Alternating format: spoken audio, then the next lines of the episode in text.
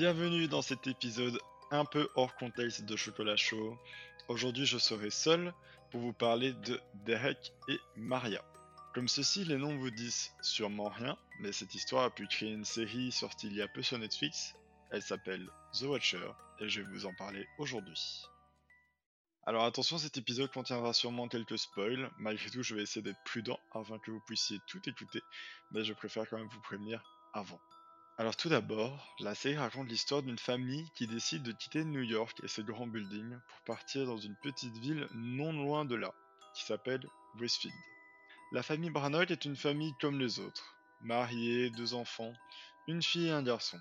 Ils décident de quitter la grosse ville pour plus de sûreté étant donné que leur nouveau lieu de vie est classé parmi les plus sécurisés des États-Unis. Un jour, après multiples recherches, ils trouvent une belle et grande maison, un peu typique à l'américaine, avec un très grand jardin. C'est un peu ce qu'ils recherchaient avec les enfants. C'est le coup de cœur pour Dean et Nora, les parents. Au départ, tout se passe bien, mais très vite, quelque chose va venir tout changer. Une mystérieuse lettre est reçue par la famille quelques jours suivant le déménagement. Celle-ci était écrite à la machine et elle commençait par Cher nouveau voisin, au 657 boulevard. Un énorme coup de stress était présent maintenant au sein de la famille. Sommes-nous surveillés?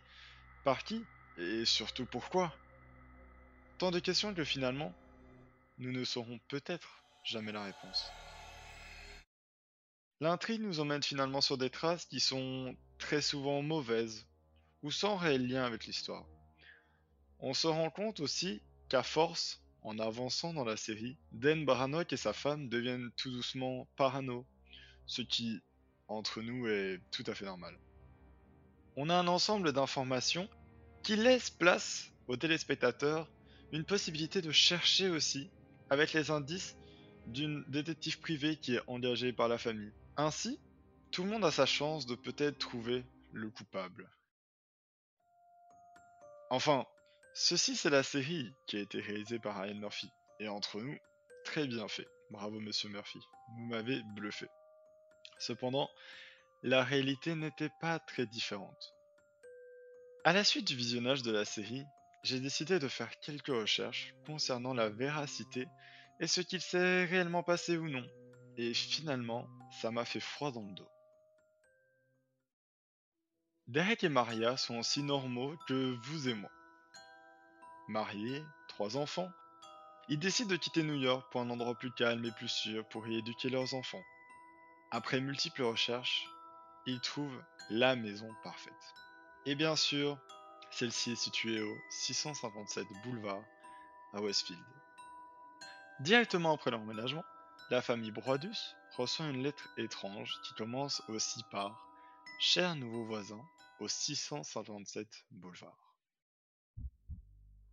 Cependant, dans celle-ci, les dires sont un peu plus effrayants et étranges. Ils parlent de vouloir connaître les enfants, leurs prénoms, où ils vivent dans la maison et ce que la famille fait de son temps libre. Il était aussi très content d'avoir du sang neuf dans la maison qu'il disait si bien connaître. C'en est déjà beaucoup pour le couple. Ils vont donc voir la police, prendre un détective privé ou contacter des anciens agents de la FBI. Bref, ils vont tout faire pour déceler la personne qui fait peur à ce couple. Un jour même, ils vont aller jusqu'à porter plainte contre les anciens propriétaires de la maison, ayant vécu là pendant presque 23 ans, car ils étaient au courant de cette menace et ne les ont pas prévenus. Et un jour, ils reçoivent une seconde lettre.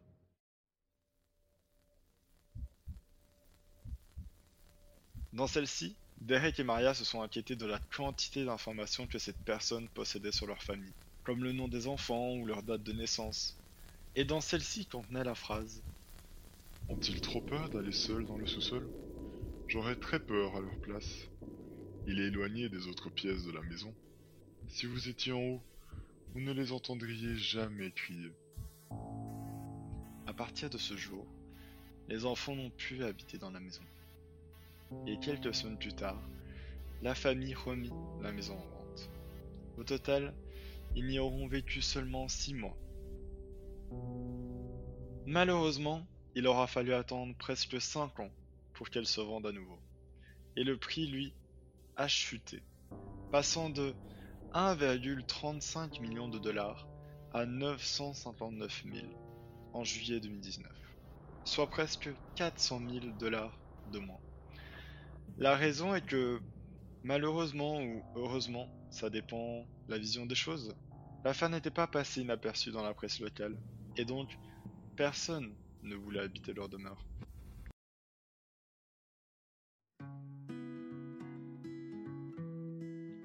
Aujourd'hui, la famille ne s'est pas vraiment prononcée sur la sortie de Netflix et de leurs histoires. La seule chose qu'ils ont communiqué est qu'ils ont à peine regardé le thriller et ils en ont eu peur.